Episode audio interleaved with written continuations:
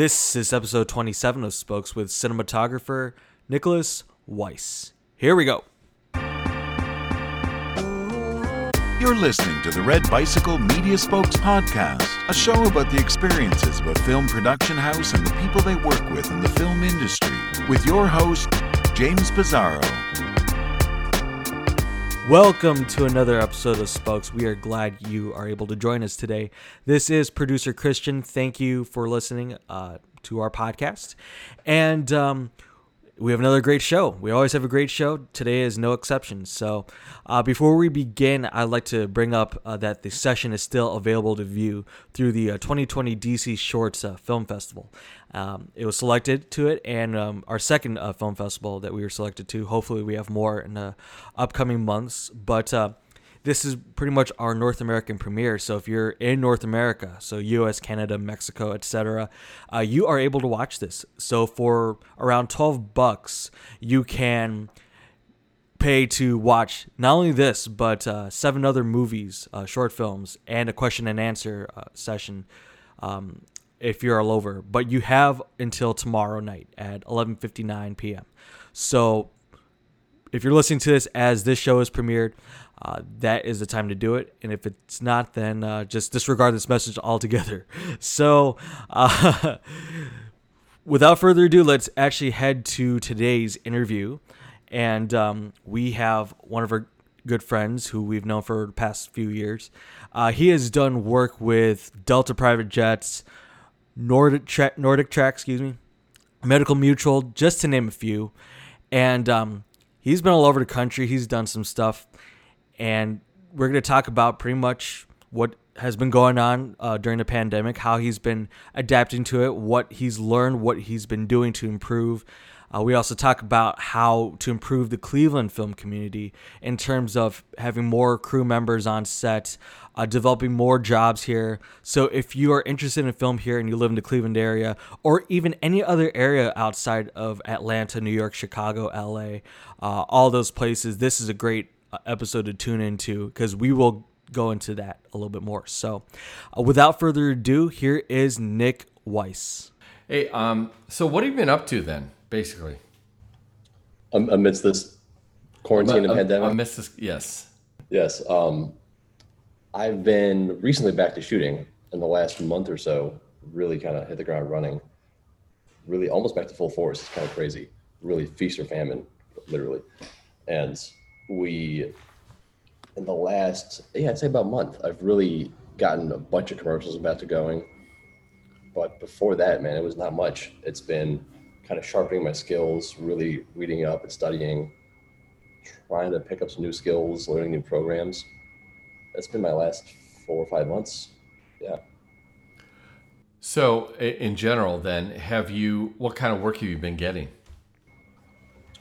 There's been a lot of rebranding as we enter this new world, there's kind of brands repositioning themselves into how do we approach or how do how do they make themselves more approachable to the new climate um, through social matters, through political matters, and health and status matters. So a lot of brands initially were like, okay, don't go out to eat, don't go on a flight, be safe but now that's been going on so long, and now they're losing a lot of money, and now it's, hey, so maybe you should come out to eat. Maybe you should give us some more money. You should go on a flight, take that vacation. And there's been like a double rebrand for a lot of these brands to get people back to where they were in a mindset of spending money, funny enough, and also just catching up on all the lost work. There's, I mean, there's still Q2 money left over for a lot of brands who didn't do anything for two, three months. And now they're playing catch up because there's still all of that little um, social media content, all the little um, features and benefits videos that go along with the big national campaigns that we do. And all that still needs to be done. So it's been a lot of catch up. That's really what the last month has been playing catch up from the Q2. Well, it's kind of nice then. But in, in the in between in in in the in between time, how have you been spending your your day? kind of uh, staying creative and staying inspired? It's been, I try to stay regimented because we still have a career that we still need to um, be good at when we come out of this. Still need to be a job. We're still artists, and it takes practice. So if I can't get out there with a crew and I can't throw a camera around, I can still be reading. I actually pulled out some of my old like college textbooks, my old film school textbooks, and was initially just browsing those just because I needed something to do. But then I kind of jumped on some new programs. I've been really learning Cine Tracer and um, Cinema 4D and trying to just learn something new. Um, da Vinci, um, I'm not no colorist. I usually work with colorists who are way better than me, but I thought I'd jump in and try and keep up with them at least, at least when they're talking about what they're doing. But yeah, on my last project, we I previs the whole thing, and that was all from my month and a half getting down with uh, Cine Tracer, and uh, I got to block out um, five sets and pre-light five sets, and then we did exactly that. Do you think that helped your day a day of workflow? Um, and uh, I'm sure the client response was great with something like that. Correct? Yeah, they were very impressed. Um, I was really happy that that worked out because I could really communicate with the gaffer. We had our scout with the gaffer, Patrick Ryan, and we talked about all of the possibilities of lights. And I brought that into the computer and pre-lit everything and see what worked, what didn't work, what colors we liked, and the client was super impressed and we could just roll right into it. We didn't have to have this back and forth between is this the right you know direction of light? Is this the right time of day? Is this what you were thinking? This is exactly what we talked about. Here it is, two weeks ahead of time, and we'll roll right into the pre-light. I think it's a great example of pre-pro being so much cheaper than day of, right? I mean, it's almost you could spend a week of pre-pro and still be cheaper than burning burning time uh, on day of shoot.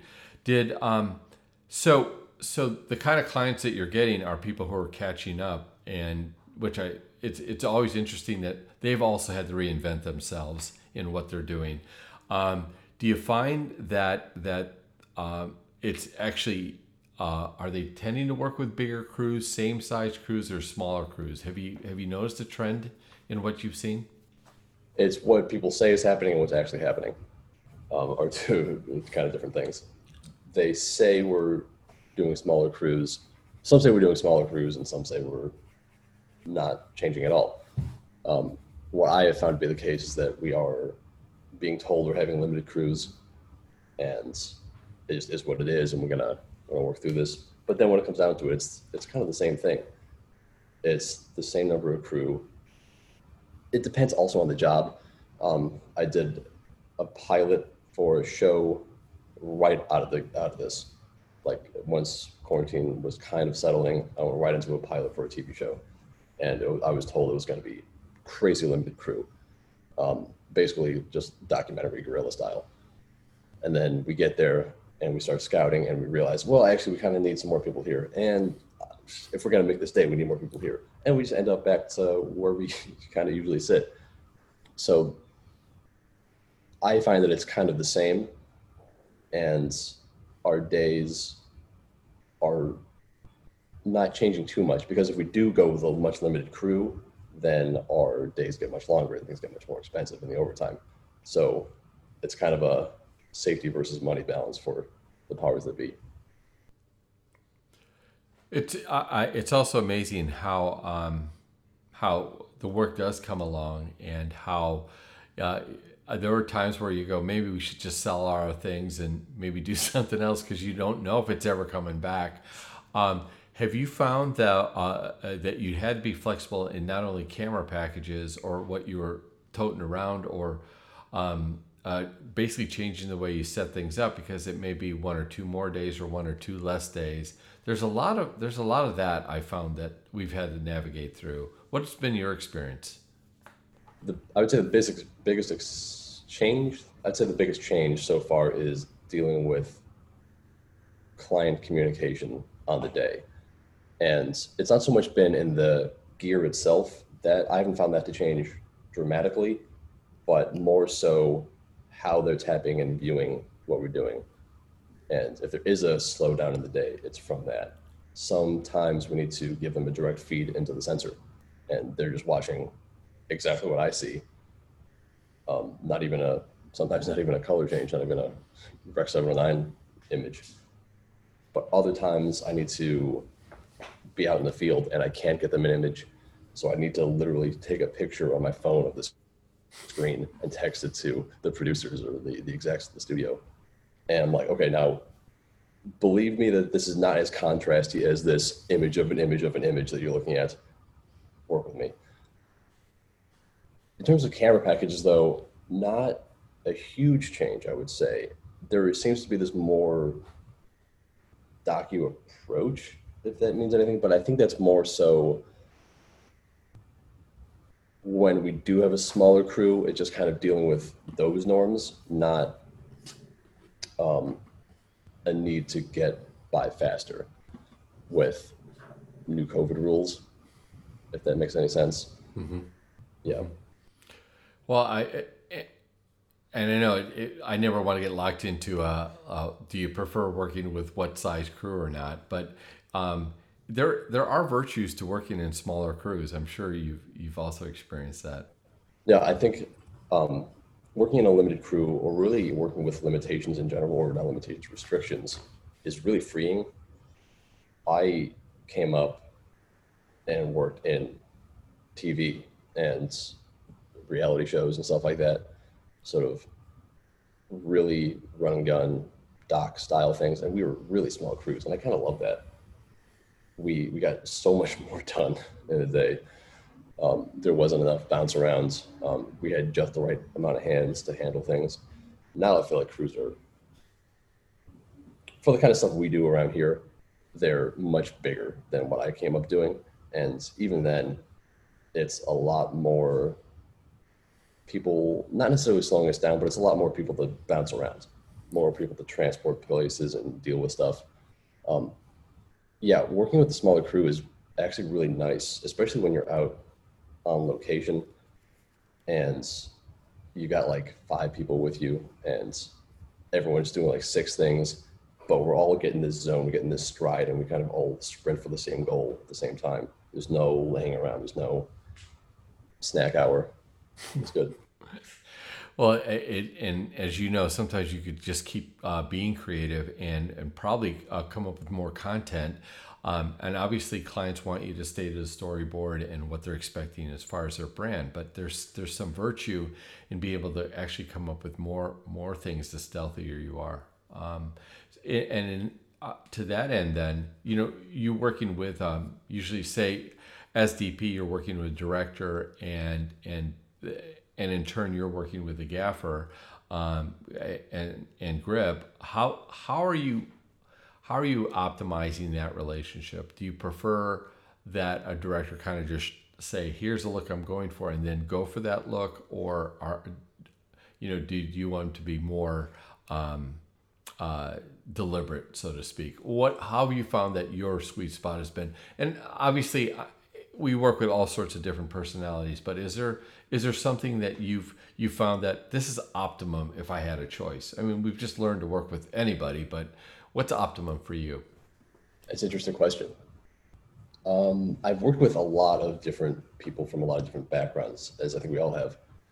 You know, some people I work with, you know, people who come from not just film but from photography backgrounds, and they're very technical down to like talking. I'm having a conversation about what stop I'm going to shoot at with wow. the director, which is one end of the extreme. But then I've also worked with um, writers and theater directors who have no concept of what the stop even is doing, let alone what they want from it. So it's that's more of a conversation where they describe a feeling and then I can communicate that feeling to the gaffer and then sometimes I'll be back on the other ends. The director's even just having a conversation with me and the gaffer about the direction of light and the tone of it. So for me, I actually enjoy that technical conversation with the director because I I can still put my own spin on the light and on the look, and I can read what they want, and I can put that through my own action plan with the gaffer. But it's I feel like I can get a better idea, a better sense of what they're after when we can discuss numbers a bit more, if that if that makes sense.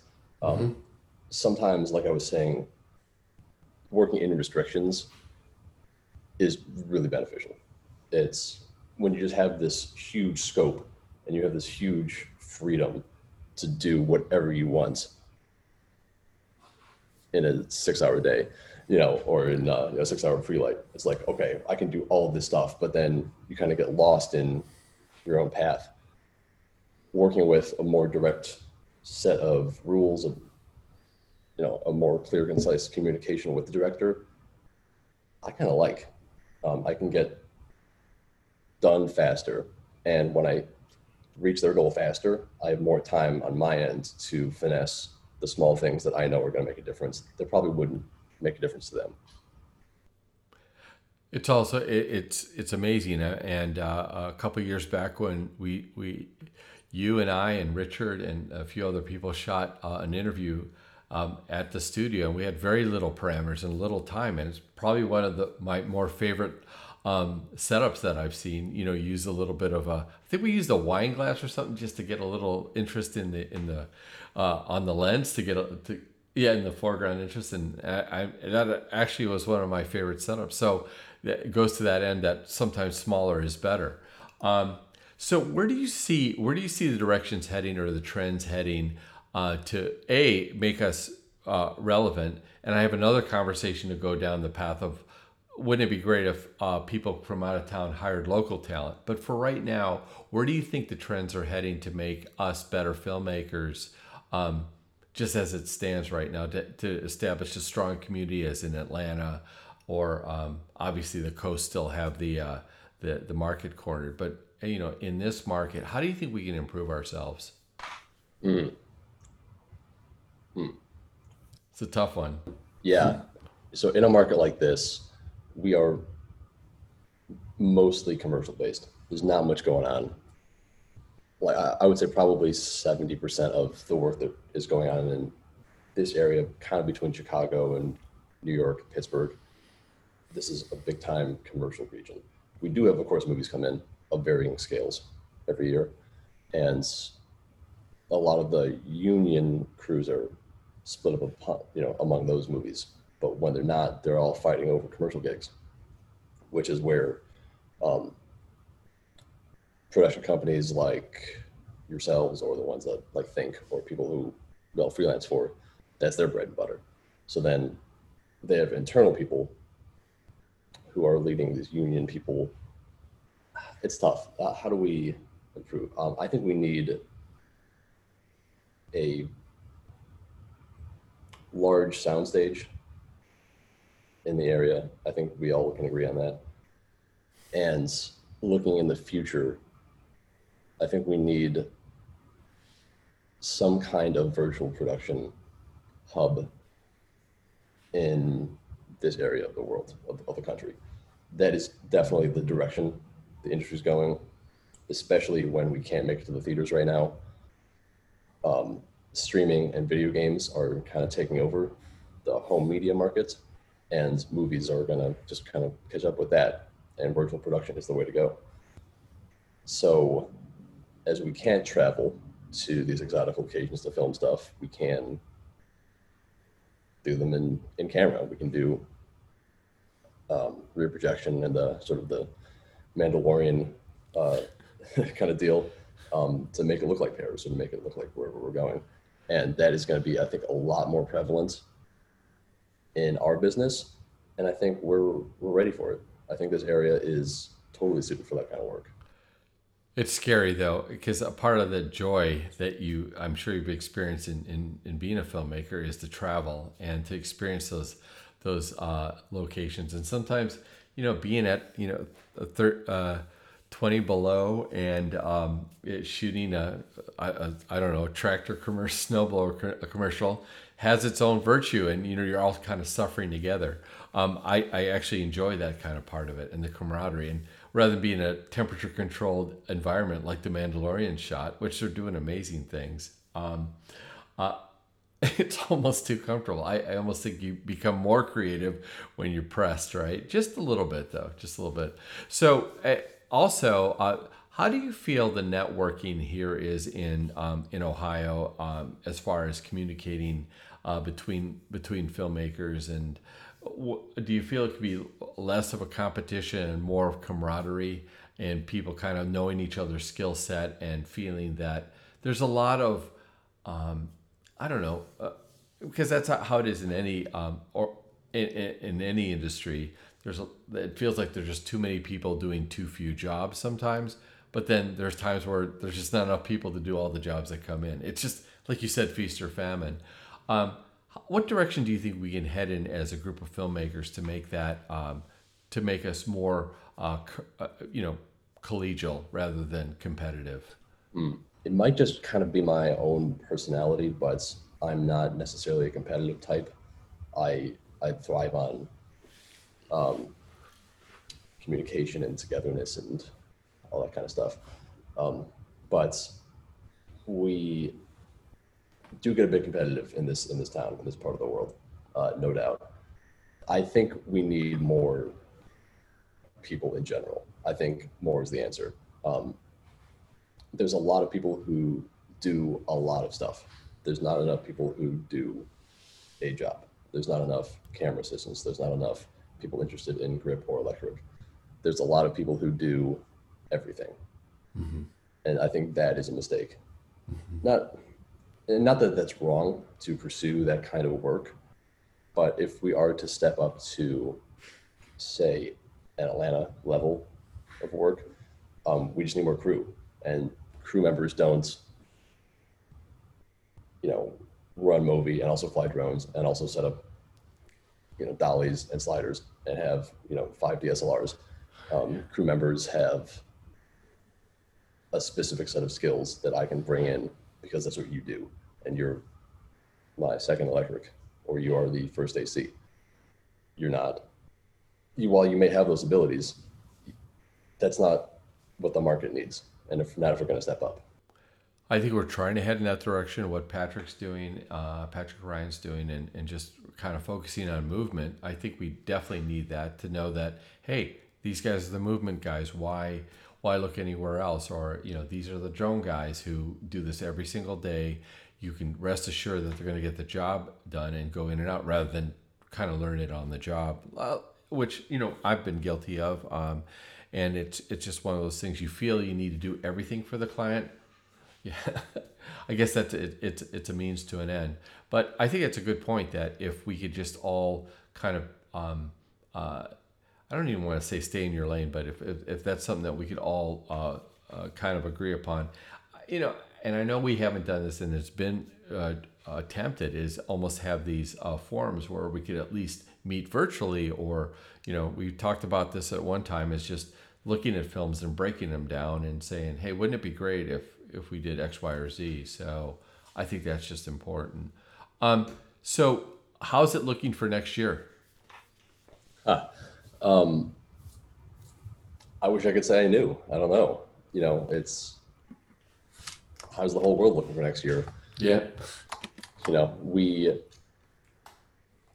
things seem to be moving in terms of my work. Uh, things seem to be at a steady pace right now, and I'm hoping that continues into next year. I had a feature that I was shooting. Basically, this year I had a ton of things all colliding at the same time as shutdown. I think we all did. But I was working on a feature, just starting up a feature out of the country and working on early proposals for another feature that would be going uh, in 2021.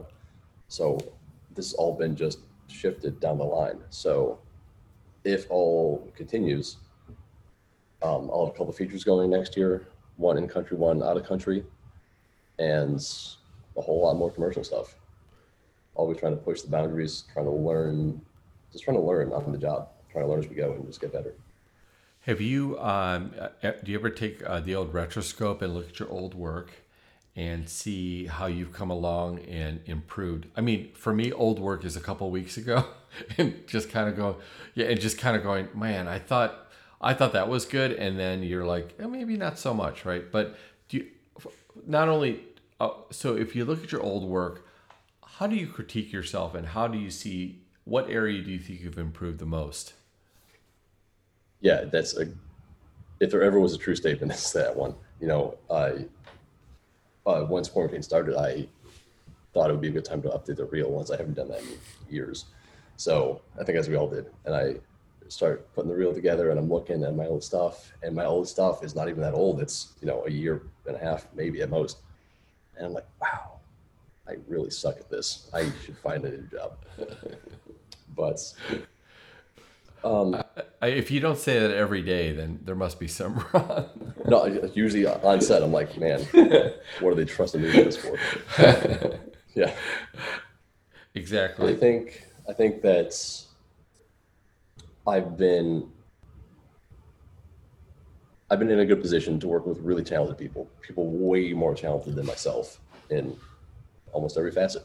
So I'm working with gaffers who have a lot more experience than me. And I learn from them and I'm on sets and I learn how to communicate effectively with them and directors and colorists. So as I look back at my work, I think I can see a progression of understanding how to communicate a tone and a look more effectively. It's not that like, oh, I learned how to, you know, do this crazy jib move that I didn't know six months ago, or I learned how to, I don't know, push through a, a window with a Steadicam at whatever thousand frames. It, it, it's something like that. It's more like a steady progression of subtlety and finessing ratios of light to communicate this emotion or moving moving the camera less because you know I'm not an Instagram hype beast. It's um, knowing which fixtures to use when, or knowing to not call for a fixture and just know or to tell the gaffer the mood I'm going for, the the kind of light that I want, and to step back and let them do their job and just say I want something big and soft and pushy over there, and not this fixture with this scrim over there. Um, and I look back and I remember um, struggles that I had um, in hitting a time, um, you know, finishing on time or not quite getting a shot that I wanted the way I wanted to. And where I am now, I feel, while I'm still learning, I think I can get there faster, more effectively through better communication. I think that ma- that makes total sense. And and so what I'm hearing, it's more it's more uh, theoretical and nuanced rather than saying, uh, "Oh, I learned how to use this better or that better," because that that's just that's almost like the the r- repetitive mechanical skill, which I think once you figure it out, you do it. But it's they're not hiring you for that; they're hiring you for your eye and basically your taste. And if if if you don't have the taste that aligns with what they're seeing, I would imagine that that then I think you're in, you know, you're gonna you're in for some uh, challenges. Uh, do you do you also feel that um, learning, and this is what I have learned, is that you know what a gaffer is a lot better than lighting than I'll ever be. To just trust the gaffer and say, hey, like you said, put something soft and pushy over here, and can I get a little edge uh, right around here, and they'll do it, and they'll probably do it quicker and faster. Have you learned that kind of uh, uh, dance or vocabulary as you as you're kind of on set and whatnot, and who to trust? Um, it's I'm a big proponent of trusting your crew, and I think just as you said, you know, I'm brought in to be kind of an oversight of tone and look. Um, I am there to direct the photography. I'm not there to micromanage the photography. Um, people are yeah, the, my my operators, my first ACs, the gaffer, the everybody is so good at what they're doing because I'm trusting them. I brought them in, and so of course I must trust them. So I remember early on, Matias Peralta was uh, someone I worked with a lot. He's now out in LA, but he really taught me how to communicate to the grip and to the electrics with what I want. And the chain of command this was years ago. But I'm not going to get lost on the question there. But no, I mean, I, I guess what we're, we're referring to is that, you know, communication amongst the different tiers of people and knowing how um, the gaffer grip or, or, or hell, even the AD or anybody else to, to make your day, um, to, it's that line of communication that's so important. I mean, you are the director of photography and you have to work with it, with the director. And, and that's, I think that in itself is, is such an acquired skill. And, there's so many people in this industry, even in Northeast Ohio, that I find are so good at what they do. I look at their work and I'm they're constantly getting better, and they're it's they do amazing work.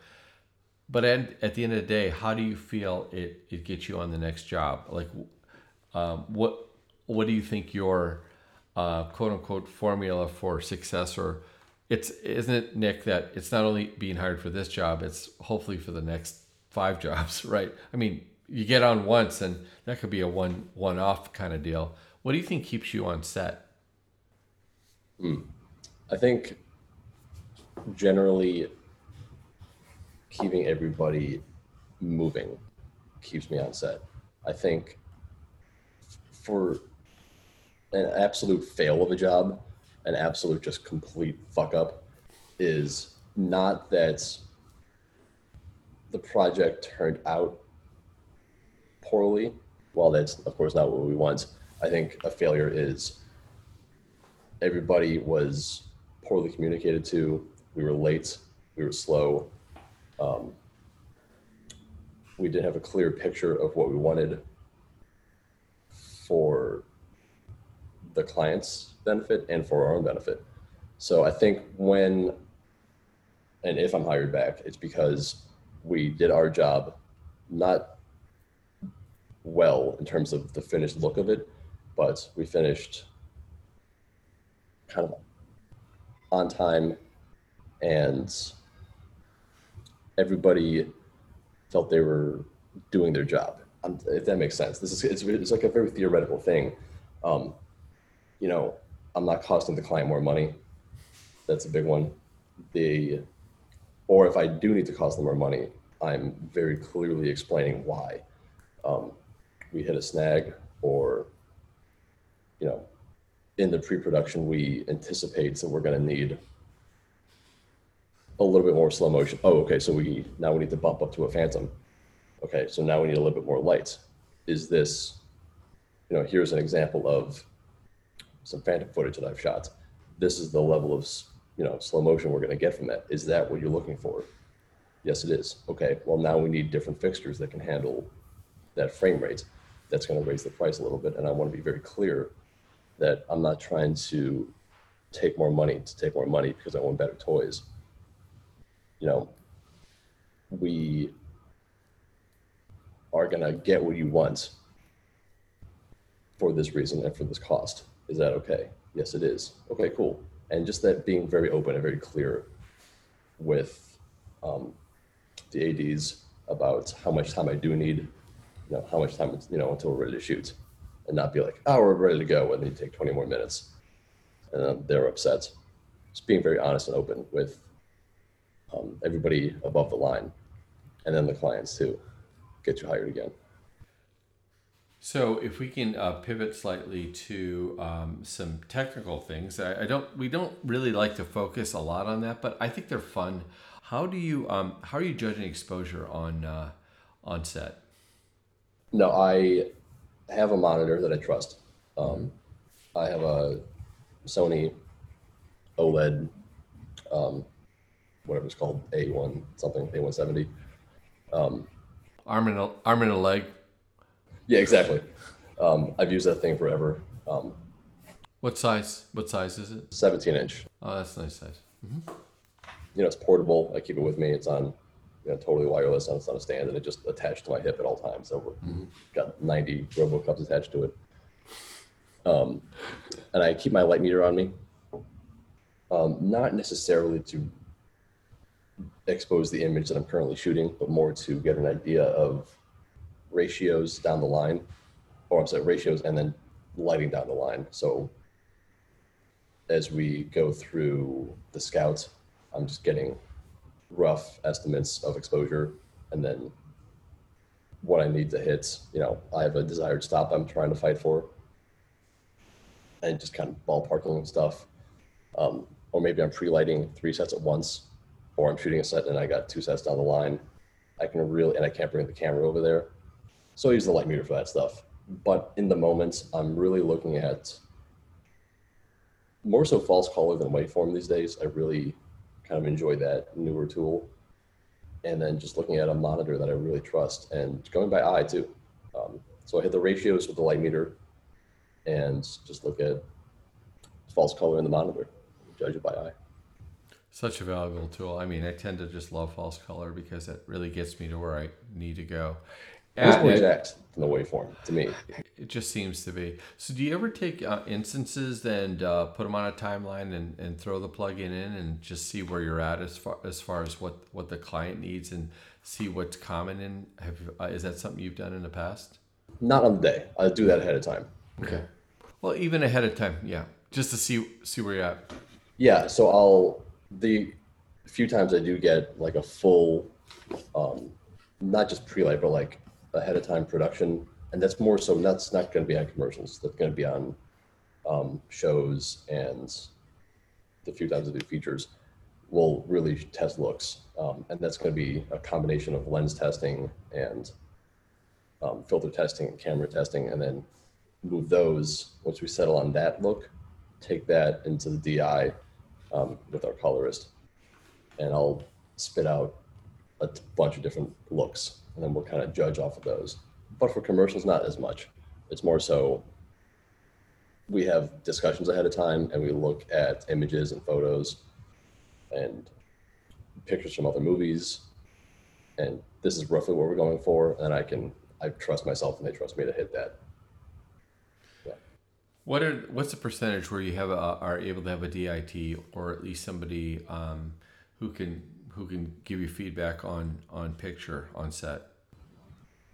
Um, on set, I rarely have a DI, um, a DIT.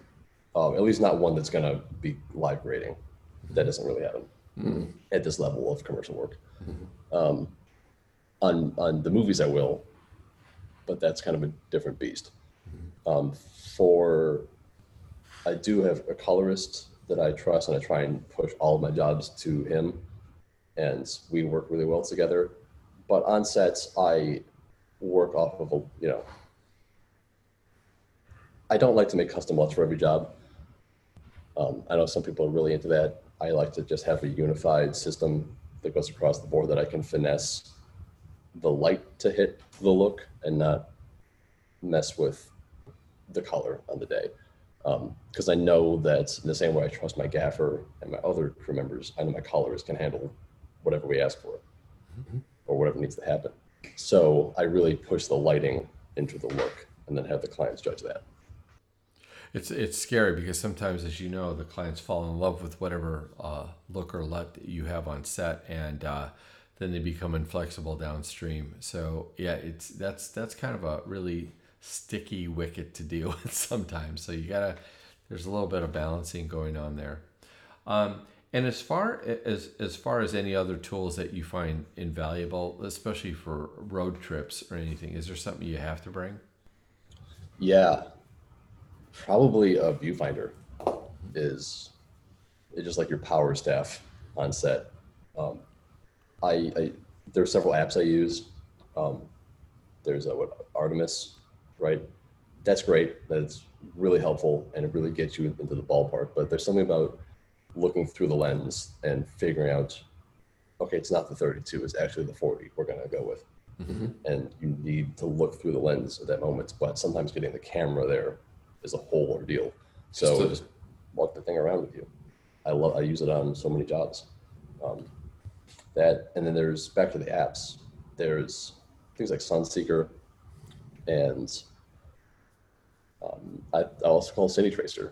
Um, now having really dipped my toes into that that program, um, that really speeds you up on the day. You know where to shoot. So I can look at Artemis and I can build up my um, my day exterior in um, in Cinetracer, and I know where the sun's going to be relative to the actors, and I can really plan the day. As cool as Cinetracer is for like designing light, it actually really helps you figure your day, and you kind of know where the sun path is through your apps and your research, and where the shadows of the building are.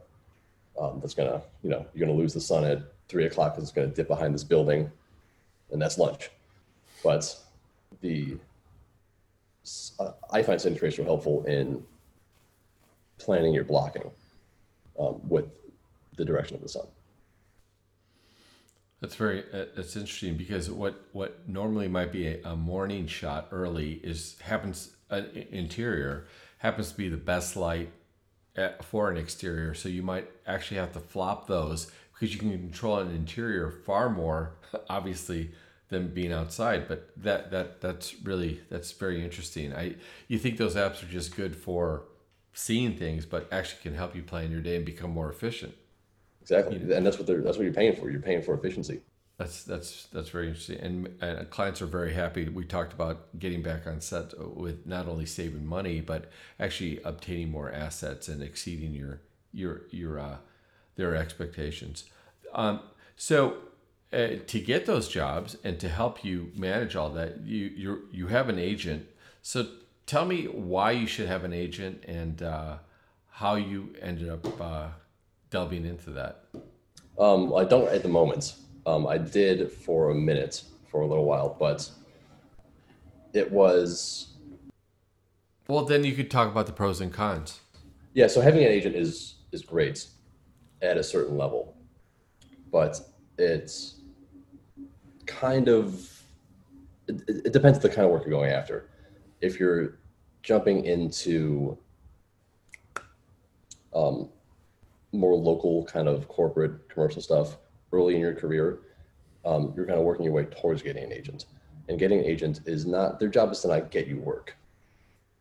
Their job is to connect you with people, and then you kind of, you know, take the sprint from there. If you have people you want to work with or collaborate with, they can kind of connect you, and there you go. But it's not like a, you know, end all be all. I'm going to get work for the rest of my life because I have an agent. That's not what they're there for. And they'll tell you that too. You know, probably when you get an agent, the first job is going to be a free job.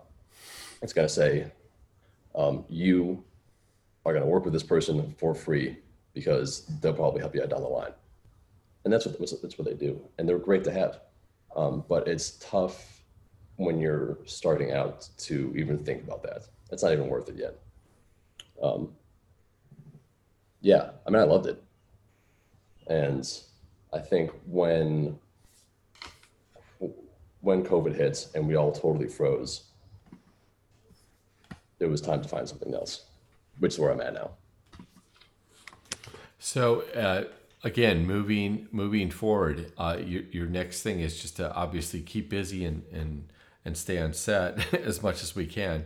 Um, I uh, I've also found that uh, it's like any crisis that uh, there are opportunities that have arisen where normally they wouldn't need it to be filmed. Now you've got to come up and uh, uh, run into that uh, where you actually have to um, reinvent or have a way of getting your message out to the audience. Have you seen that also in, in some of the work that's upcoming? Yes, I think so. Um, social media is really a, an interesting thing, isn't it?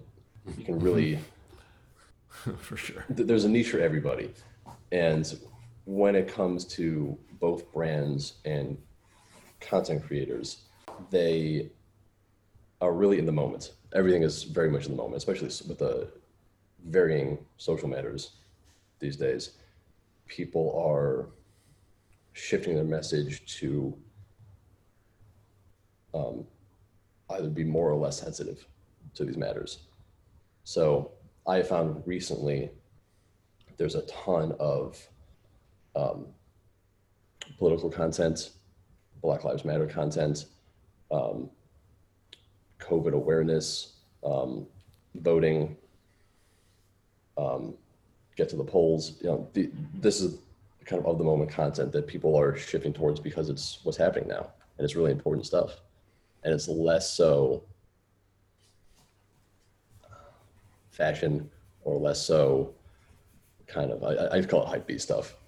Um, the people who are usually cranking out that kind of stuff, you know, the hip hop videos with just the constant Dutch angles and Titan tubes in the backgrounds, are just now moving into, I would say, something more important. And it's not, I, I don't want to call them un, man, I don't know how to describe them? Um, I, it feels very topical for some of the work. It doesn't feel genuine. It feels like it's I need to do this because that's what people want me to do. That's not a great place to be in, and unfortunately, unfortunately, uh, I agree. It, we've kind of been forced to that, and it seems so. Um, uh, I don't know. It seems so uh, un, ingenuous. So, um, so uh, again, I, would like to I'd like to introduce a new segment. this is kind of be some rapid question stuff before we close. Uh, first of all, have you seen Tenet? I did, yes. Okay, so I want to dedicate a Zoom program so we get a bunch of, uh, of people in the industry to discuss how the hell that movie is is interpreted because I don't know. I'm did you figure it out pretty much or is that I mean, the, I saw I saw it and then I had to, you know, go into a, a Reddit rabbit hole and try and just learn all I could because I came out of that movie thinking I knew what happened, and now I don't know. I, I feel like I was convinced, and now I'm less so. Yeah, it's it's uh it, it we could we could have uh, probably a two hour Zoom call with everybody bringing their thing to the table. So um, a, any guilty pleasure? Uh, well, first of all, any binging that you've been doing at all? Yeah, ooh, binging. Um, I watched Euphoria which mm-hmm. is an incredible show. I've probably watched that three times. I love that show. Yes. Just went right through. Um, lots of.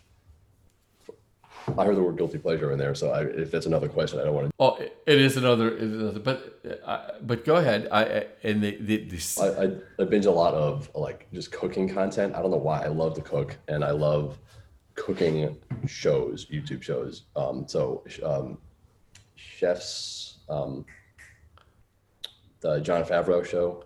Oh yeah, I, I forget what that's called. Is it just Chef something? Yeah, Favreau's Chef Show, something like that. Um, yeah, uh, yeah. Anything that's remotely related to cooking your food, I I just absorb that content. And that was the next thing, the guilty pleasure time suck. Um, is there is there anything that you like to do that you go, hey man, I, I deserve this uh, I can I can I can waste all the time I want doing this because I worked hard. Is there anything you like doing it at all? In terms of what kind of that I watch or something I do? Something you do. It could be. Man, um,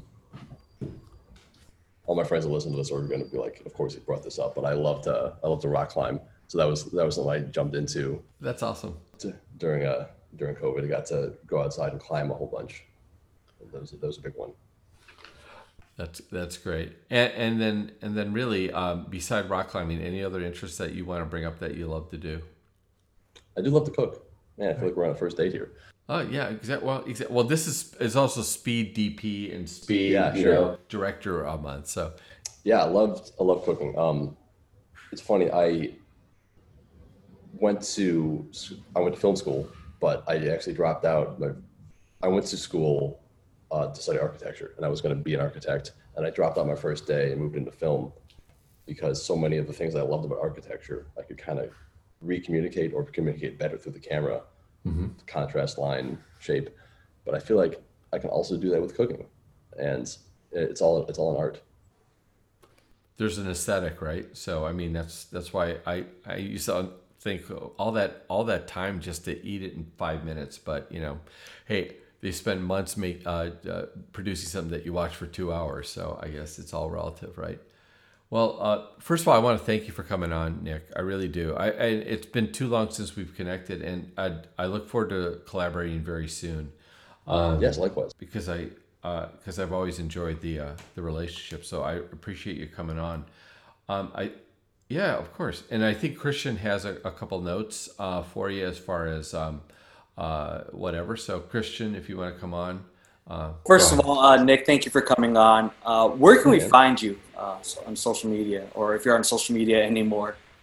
Yeah, right. Um, no, you can definitely find me on Instagram. That's kind of my primary hub. My tag is um, Nicholas Weiss DP, and my website is um, also nicholasweissdp.com.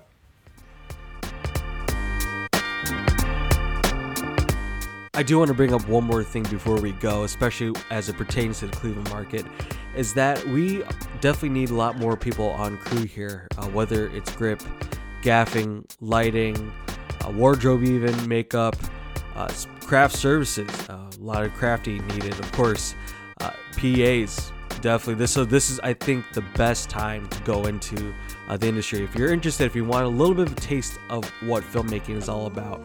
Uh, whether you're in a smaller community or a community here like Cleveland, uh, this is the place to do it. This is the time to do it, I believe. So, uh, with that said, that is it for today's episode. I'd like to thank Nick Weiss for joining us and uh, talking with us just about cinematography and the future of it.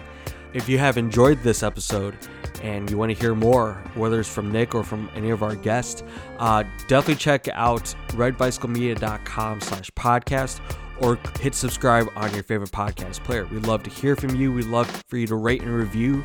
And uh, any feedback you guys give, we will definitely take into consideration. And we had a couple uh, come through our Instagram, so thank you for all that. And uh, if you want to follow us, uh, speaking of Instagram, uh, we're on Instagram and Facebook uh, at Red Bicycle Media. So uh, definitely check that out. Definitely check out the session. You have another day and a half to uh, purchase and view it, and let us know what you think of it. We would love to hear about that too. So that's it for today. This is producer Christian again. Have a great week. We'll see you next time.